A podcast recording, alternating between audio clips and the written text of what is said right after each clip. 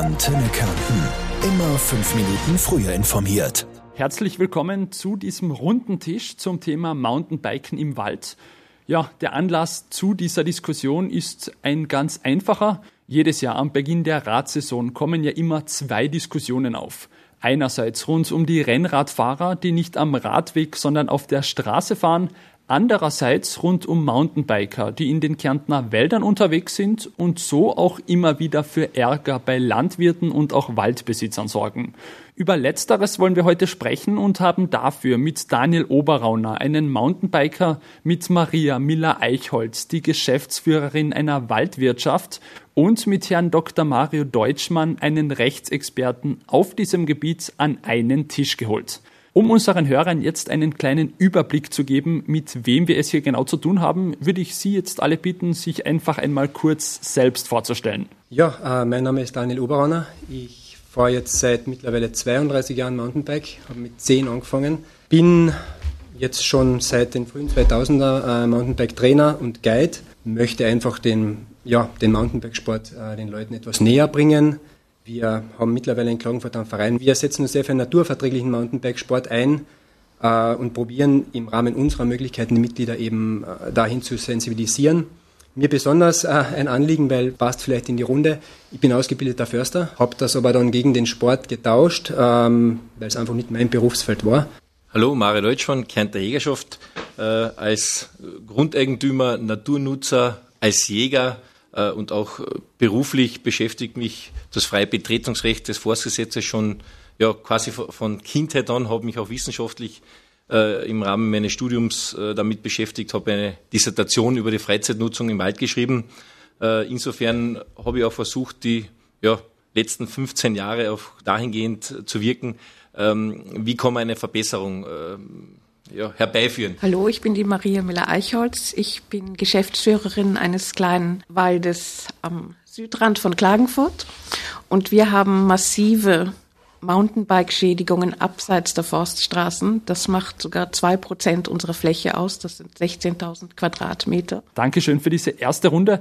Als erstes möchte ich mit Ihnen jetzt über die Erfahrungen sprechen, über Ihre persönlichen Erfahrungen, einerseits mit der jeweils anderen Seite, aber auch, um gleich zu Ihnen zu kommen, Herr Oberrauner, was für Sie als Mountainbiker jetzt diesen Spaß oder diesen Reiz ausmacht, da wirklich im Wald Rad zu fahren. Für mich persönlich muss ich sagen, es ist eine der schönsten Sportarten, die es überhaupt gibt. Also man kann mit wenigen anderen Sportgeräten mit eigener Muskelkraft so viel entdecken, so viel sehen, so viel an Natur und Kultur erleben. Via Wanderung, nur komme ich einfach weiter. Und zu den Begegnungen, ich muss sagen, trotz Corona haben wir wirklich die Erfahrung gemacht, ich und auch die Leute aus dem Verein haben mir das geschildert, dass die Begegnungen mit anderen Naturnutzern, seien das jetzt Wanderer oder Leute, die mit dem Hund spazieren gehen, Leute mit Kindern, Spaziergänger, sehr, sehr positiv geworden sind. Mir kommt vor, positiver, als es schon mal war. Vielleicht, weil ein Verständnis da ist, dass man raus muss. Man hat ein nettes Gespräch irgendwo am Gipfel oder am Berg und passt. Und ich muss sagen, mit Grundbesitzern kommt man sehr wenig in Kontakt, weil die Reviere meistens sehr groß sind und man trifft sie selten.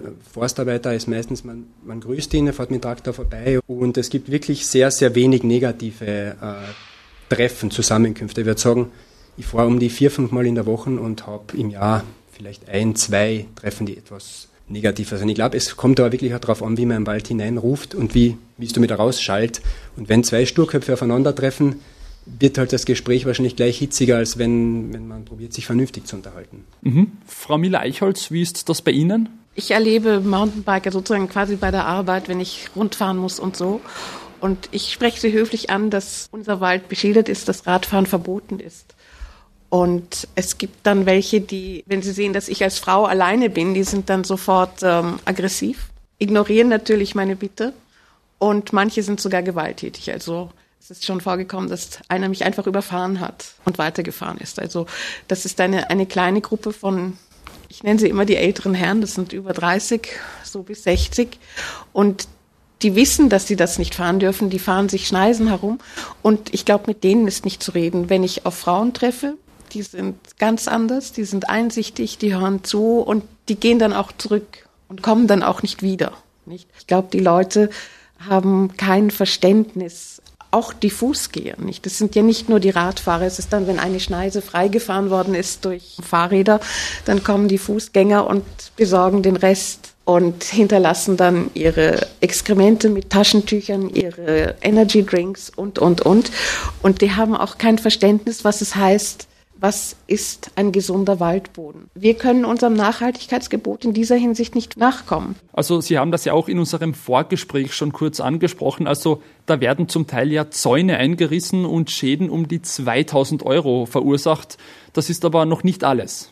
Naja, ich habe hier ein Foto gebracht, wo schon der Stein herausgefahren wird. Es wird das ganze Wurzelwerk freigefahren. Wurzeln, die freigelegt werden, das kann man sich so vorstellen, wenn der Boden eben war, gehen manche von diesen bis zu 1,50 Meter breiten Schneisen 30 Zentimeter tiefer, legen das Wurzelwerk frei. Der Humus, also die A-Schicht, wird abgetragen. Dann durch die Sonneneinwirkung, die Befahrung und die starken Regengüsse wird das komplett ausgeschwemmt. Und es kann dort nichts wachsen. Und die Wurzeln der Bäume, die an den Seiten stehen, sind freigelegt, die sind parasitenanfällig, können vertrocknen, werden natürlich durch die Reifen verletzt. Also das ist bei uns wie bei Sonnenbrand nicht. Wenn ich Sonnenbrand habe, dann ziehe ich etwas an oder creme mich ein. Nur den Waldboden kann man nicht eincremen und freigelegte Wurzeln, bis wir das dann entdecken, ist es dann meistens zu spät. Und wenn wir jetzt schon bei Schäden sind, die verursacht werden und auch einiges an Geld kosten, Herr Dr. Deutschmann, ist das Mountainbiken im Wald an sich jetzt überhaupt erlaubt? Der Paragraph 33 Forstgesetz sagt uns, dass die Bevölkerung grundsätzlich den Wald zu Erholungszwecken betreten kann. Nicht erfasst ist zum Beispiel das Mountainbiken oder das Reiten zumindest automatisch erfasst. So wie es in der österreichischen Rechtsordnung vorgesehen ist, wenn ich eine fremde Sache benütze, dann muss ich entsprechend die Einverständniserklärung des Grundeigentümers oder des Wegehalters haben. Das heißt, mit Zustimmung des Wegehalters, des Grundeigentümers, ist es ja sehr wohl möglich, den Mountainbikesport auch auf den Forststraßen ausnützen zu können. Vielleicht ganz kurz zu entsprechenden Zahlen und Fakten. In Österreich gibt es in etwa 120.000 Kilometer Forststraßen, im Vergleich dazu 1.800 Autobahnkilometer. Und wenn man das jetzt umlegt auf Kärnten, so sind in den letzten 10 Jahren in etwa 3.300 Kilometer Mountainbike Strecken mit Zustimmung der Grundeigentümer, mit entsprechender Vertragsgestaltung, mit einer Abgeltung, mit einer Versicherung, mit einer Überwälzung des Haftungsrisikos vom Grundeigentümer auf den Vertragspartner entstanden. Wir haben schon gehört, wenn man in den Wald hineinruft, so kommt zurück. Es kann nur miteinander gehen, die Grundeigentümer zu schonen, um den Wald zu schonen und um das Wild vor allem auch zu schützen. Also wir halten fest, ich darf jetzt mit meinem Rad nicht einfach so in den Wald fahren. Nach dem Forstgesetz, Paragraph 33, ohne Zustimmung des Grundeigentümers verboten. Das heißt, wenn ich die Forststraße benutzen möchte, muss ich zum Grundeigentümer gehen, muss ich zum entsprechend Berechtigten gehen und dort, so wie es üblich ist, wenn ich eine fremde Sache benutze, entsprechend anfragen. Also spätestens dort, wenn man das öffentliche Wegenetz verlässt, dann zu einer Forststraße kommt, die mit der entsprechenden Schranken abgesichert ist, die kreisrunde Tafel Forststraße, wir kennen sie alle. Hier müssen wir keine weiteren Beschilderungen oder Sonstiges vornehmen. Ich leite gleich weiter an Herrn Oberrauner. Sie wollen etwas dazu sagen. Ich glaube, wir sind uns einig, das Forstgesetz lautet so, Sie sagen, es ist nicht wirklich in Ihrem Sinne, wir Mountainbiker finden, es ist nicht wirklich in unserem Sinne, weil es 1975 einfach noch kein Mountainbike gegeben hat.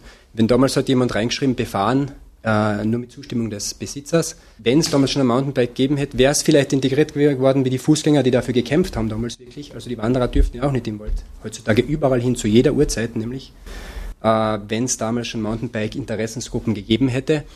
Oder wenn damals ein Fauxpas passiert wäre und die Person, weil ich glaube, es ist damals wirklich um Holzdiebstahl, um Wildern und so weiter. Ja, in der Zeit, wenn damals jemand geschrieben hätte, das Befahren mit motorisierten Fahrzeugen ist verboten, hätten wir Mountainbiker heute kein Problem. Ja, jetzt stellen sich viele vielleicht die Frage, ob es eine Frage des Wissens ist. Also wissen manche Mountainbiker vielleicht gar nicht Bescheid, also dass das Mountainbiken im Wald jetzt tatsächlich verboten ist, dass es dann wirklich oft so aus den Fugen gerät, denn wie es Frau Müller-Eichholz ja auch schon gesagt hat, es hat auch von ihrer Seite schon eine Anzeige gegen einen Mountainbiker gegeben, der sich einfach nicht an die Regeln bzw. an die Gesetze gehalten hat. Wie bei Snowboardern, bei Surfern, bei Skateboardfahrern. Es ist ein Individualsport, die wenigsten wollen in einem Verein sein, wollen mit einer Gruppe fahren. Und man erreicht da die Leute auch schwer. Was ja das große Problem ist auch während Corona ist, wir möchten Kinder und Jugendliche, wir möchten auch Erwachsene bewegen, wir möchten sie rausbringen, weg von den Spielkonsolen. Und dann werden genau die angezeigt, wir verlieren da die Ehrenamtlichen. Nein, wir haben jemanden angezeigt, der ein Kursgeld verlangt hat, im Wald, abseits der Straßen, Waldboden sichtlich ruiniert hat und gegen den eigenen Satzungen des Vereines, seines eigenen Vereines gehandelt hat, in einer Gruppe von 8 Leuten. Das muss, wir haben 150 Mitglieder. Schon, das fängt ja beim kommerziellen. Kein einziger, das ist ehrenamtlich, ich kriege keinen Cent dafür. Nein, ich rede nicht über Sie. Beim Alpenverein ebenfalls. Der Alpenverein kann nicht Kursgebühren. Keine einzige Möglichkeit gibt es, dass ich mit einer Gruppe mit 6 Kindern irgendwo aus Klagenfurt-Zentrum wohin fahre. Nein, Sie reden von Umwelt, von Schutz, von Biodiversität und so weiter. Ich rede davon, dass ich einmal eine Stunde ins Auto sitzen muss mit 6 Eltern, 6 Kindern. Und irgendwo hinfahren, wo ich das darf. Naja, aber da kann nicht ein Mitglied, das auch ein Lehrer ist, sozusagen seinen Schülern zeigen, wir gehen jetzt einfach in den Wald und üben über die Baumstümpfe und über die Steine abseits der Forststraßen zu fahren. Aber das ist das Wesen des Sports, das müssen Sie üben. Ja, aber man fragt doch. Und dann möchte ich gern denjenigen das zeigen. Ja, sie hat Ihnen sicher gesagt, nein, er hat gar nichts gesagt, dass man hier vorsichtig ist, dass man keine Bremsspuren hinterlässt, dass man er hat sie aber hinterlassen. Er hat das Gebiet ausgefahren. Wie sollen die jetzt wissen, wenn mir der Lehrer sagt, na, wir gehen jetzt einfach hier in Viktring rein, die Kursgebühr ist 20 Euro pro Person und wir fahren jetzt dort. Da ist ein Hügel und da üben wir jetzt unsere Techniken. Um da kurz zu unterbrechen, wir hören, da gibt es wirklich einiges zu diskutieren und auch einiges, was unterschiedlich aufgefasst wird. Herr Oberrauner, könnte es denn sein, dass sich manche gar nicht bewusst sind, welche Regeln es gibt? Also ich glaube schon, dass es vielen, die länger dabei sind, durchaus bewusst ist, wie die gesetzliche Lage ist. Da brauchen wir überhaupt nicht diskutieren, das Forstgesetz ist so. Es gibt aber jetzt einfach viele Neueinsteiger, die wir vielleicht als Verein probieren abzufangen und zu informieren. Und wir haben genau solche Fairplay-Regeln. Viele Neueinsteiger wissen das wirklich nicht. Ja. Also kauft sich ein Mountainbike und dann gibt es auch irreführende Bezeichnungen. Also es gibt Wanderwege, heißen jetzt neuerdings auch Trails. Dann wird dieser Wanderweg, der Rundwanderweg, plötzlich Trail genannt. Und Leute aus Wolfsberg oder aus der Steiermark kommen her und sagen, jetzt haben wir den und den Trail. Und ich sage, das ist aber ein Wanderweg, ihr wisst schon, dass er verboten ist.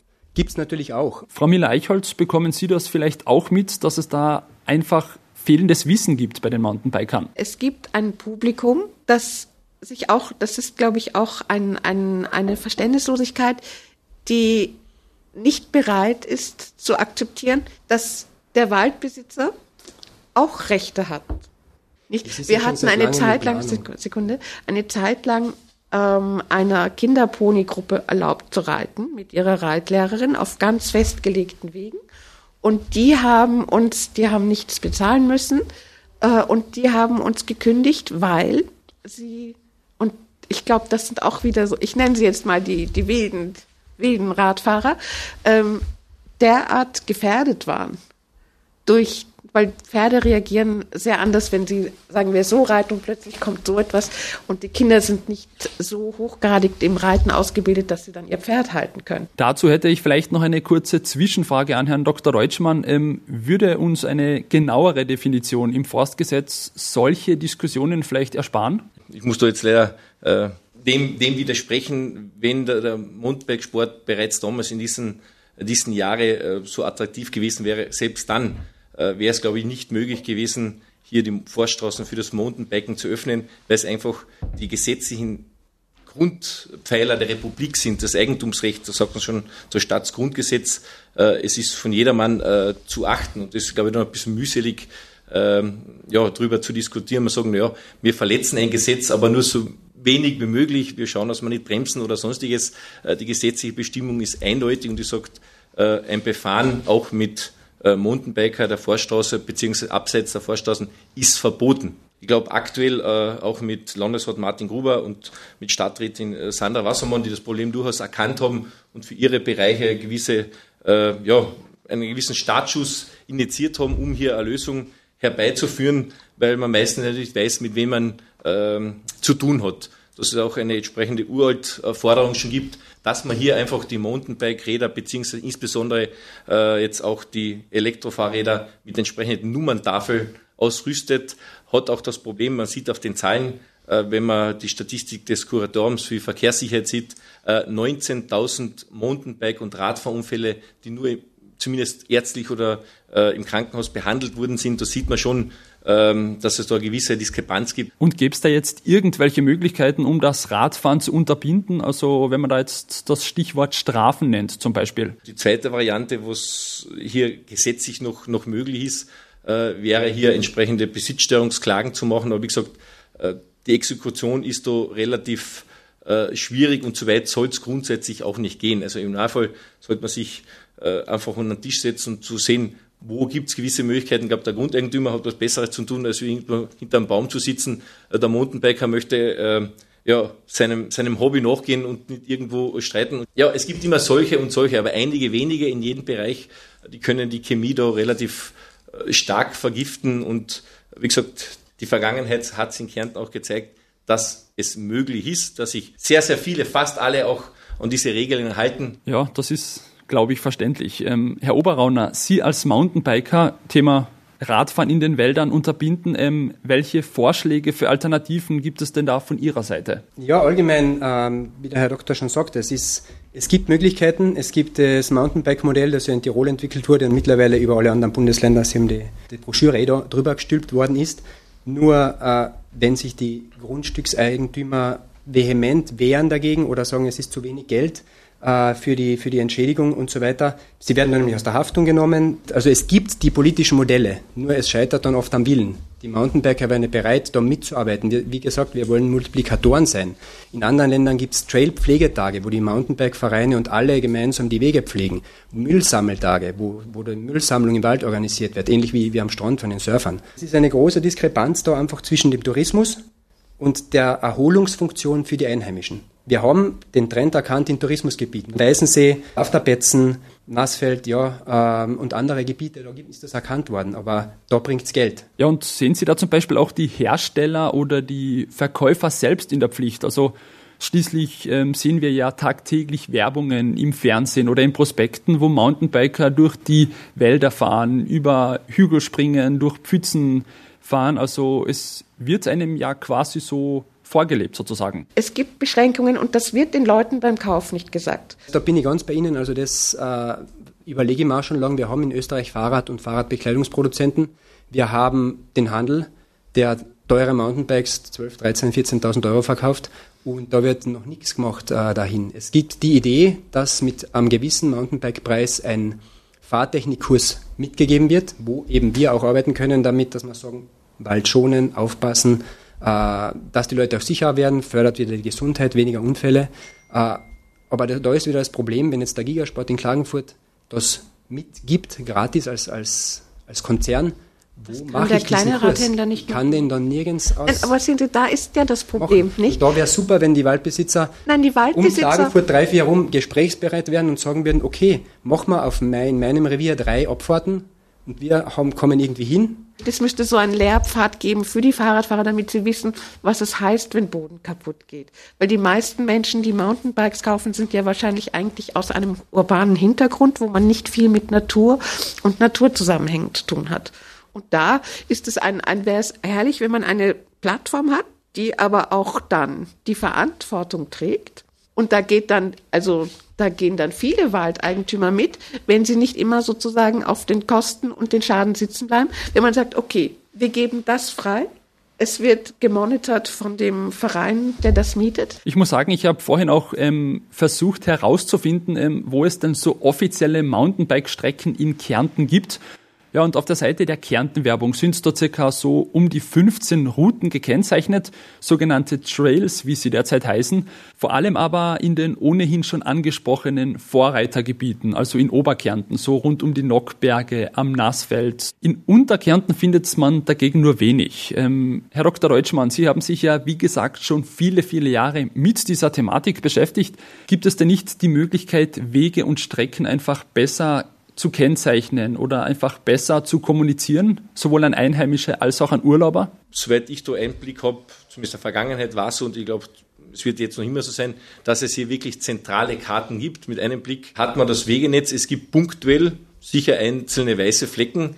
Das ist aber, wie gesagt, das Versäumnis, glaube ich, die hier die verschiedensten Regionen, Gemeinden, wie immer es betiteln möchte. Was ich wirklich die letzten Jahre gemerkt habe, in meiner damaligen Tätigkeit überall dort, wo sich jemand verantwortlich gefühlt hat. Also mit ein nettes Zitat, wo ich da sehr lachen habe müssen, ein Bürgermeister im Mölltal gesagt, naja, es war zwar sehr hektisch bei der Präsentation des Projekts, aber nach 15 Besichtigungen von Stallungen, nach 5, 6 gröberen Abstürzen, die er irgendwo in einer Bauernstube gehabt hat, hat er die Unterschriften per Sommer gehabt, und diese Strecke ist freigegeben worden. Es ist wirklich entsprechende Arbeit, und ich glaube, es gibt durchaus auch Grundeigentümer, die aus den verschiedensten Gesichtspunkten, was, glaube ich, ein gutes Recht ist, sagen, nein, wir möchten jetzt da und dort keine Mountainbike-Strecke haben. Ja, einmal ein Danke für die vielen Inputs jetzt bis hierher.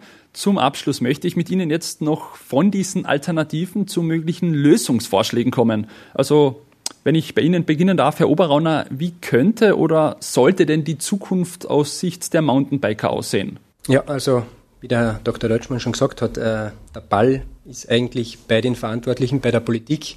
Ich glaube, einige Grundbesitzer wären bereit, was zu machen. Die Mountainbiker sind natürlich auch bereit, dass man sich zusammensetzt und was entwickelt. Ein Vorzeigeprojekt hat mir noch gefehlt, das ist der Faaker See zum Beispiel. Das ist meines Wissens, vielleicht bei den Nockbergen, da bin ich mir nicht sicher, das Gebiet, das eine eigene Stelle geschaffen hat mit einem Mountainbike-Koordinator. Es wäre unser Traum zum Beispiel, so einen Mountainbike-Koordinator in jeder Region zu installieren. Wir haben ja in Kärnten, glaube ich, jetzt 19 oder 17 Regionen. Um das nochmal anzubringen, in entlegeneren Gebieten wäre es durchaus möglich, die Wanderwege als Shared Trail zu führen. Wieder natürlich mit entsprechendem Pflegeaufwand und so weiter, das ist klar, und dass da dafür Mittel auch zur Verfügung stehen.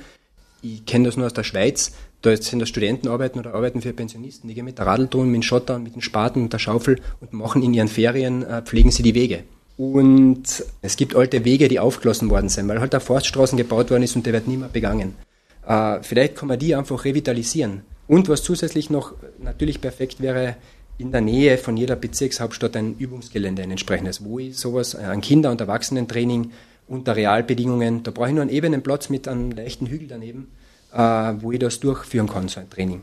Und damit hätte man schon relativ viel erledigt. Herr Dr. Deutschmann? Ja, ich glaube, das Rad muss man nicht neu erfinden. Die letzten 10 Jahre haben Positives bewirkt. Luft nach oben ist mit Sicherheit gegeben, aber ich glaube, es kann nur miteinander sein, wo es wirklich vertragliche Lösungen gibt, wo jeder weiß, woran er ist, an welche Punkte muss man sich halten, wann darf man fahren, wo darf man fahren, und wenn sich quasi die Partner erhobenen Hauptes in die Augen sehen können und sagen, toll, das ist ein Projekt, was wir geschaffen haben, und ich glaube, so wie wir schon gehört haben von Oberrauner, es müssen gewisse Rahmenbedingungen geschaffen werden für die Jugend, für die Nutzer, und ich glaube, das wird durchaus machbar sein. Wie gesagt, kann man mit Sicherheit einen hohen Prozentsatz, glaube ich, zu einem vernünftigen Miteinander bewegen. Ausreißer gibt es auf allen Seiten immer, aber ich glaube, da sollte man nicht die schwächste Kette des Gliedes herausnehmen, sondern die vielen positiven Seiten, und wenn es hier die entsprechende Achtung gibt, dann kann ich mir durchaus vorstellen, glaube ich, dass dieser eingeschlagene Weg in Kärnten zukünftig noch weitergegangen wird. Frau Müller-Eichholz, wie sollte die Zukunft Ihrer Meinung nach aussehen? Ja, also ich fände es fabelhaft, wenn einmal von Seiten Ihrer Mountainbikes-Vereinsplattform es auch ein Central Body, eine Anschnittstelle gibt, an die man herantreten kann. Weil es muss sozusagen sowas wie ein Zentralrat geben, damit man sozusagen erstens Verträge machen kann, zweitens, wenn Schädigungen auftreten, das ist jetzt natürlich auch noch wieder für Wälder in Ballungsräumen gemeint, nicht? Dann muss eine verbindliche Entschädigung sein. Und auch wenn das händisch im Aufwärtsgang beerdet und aufgepflanzt wird, die Bereitschaft muss da sein. Manche Leute lernen nur, wenn sie eine Sanktion anführen, nicht? Weil sie nicht einstellungsgemäß zuhören wollen oder nicht. Und das ist natürlich für alle Seiten ein Problem. Das ist, wie gesagt, diese Art Leute, die Bäume schlägern, abseits fahren, die machen es für alle zunichte. Nicht? Das sind die Verantwortungslosen, das sind eigentlich Kriminelle, weil sie das vorsätzlich machen, das kann man nicht anders sagen, rechtlich gesehen. Und die machen es für alle anderen kaputt. Ob das die Besitzer sind, ob das die anderen Radfahrer sind, muss auch das Forstrecht muss verändert werden. Das Forstrecht muss angepasst werden, das Forstrecht muss auch ein bisschen besitzerfreundlicher werden. Er muss mehr tun können. Diese Frage oder diesen Vorschlag geben wir vielleicht noch schnell weiter. Herr Dr. Deutschmann, könnte dieses Gesetz so leicht angepasst werden? Gesetze können immer angepasst werden. Nur ich glaube, es ist wichtig, jetzt nicht nur auf einer Seite zu reden, weil, wie gesagt, die österreichische Rechtsordnung, man könnte es ja leicht machen, sagt, nehmt es irgendeine Bestimmung raus und der Grundeigentümer haftet nicht. Man darf auch nicht vergessen, dass das alles in der österreichischen Rechtsordnung eingebettet ist. Also irgendein auf einer Seite zu drehen, dann kommt das Gefüge durcheinander. Also ganz so einfach ist es nicht. Ich glaube, das Gesetz als solches ist ja nicht das Problem.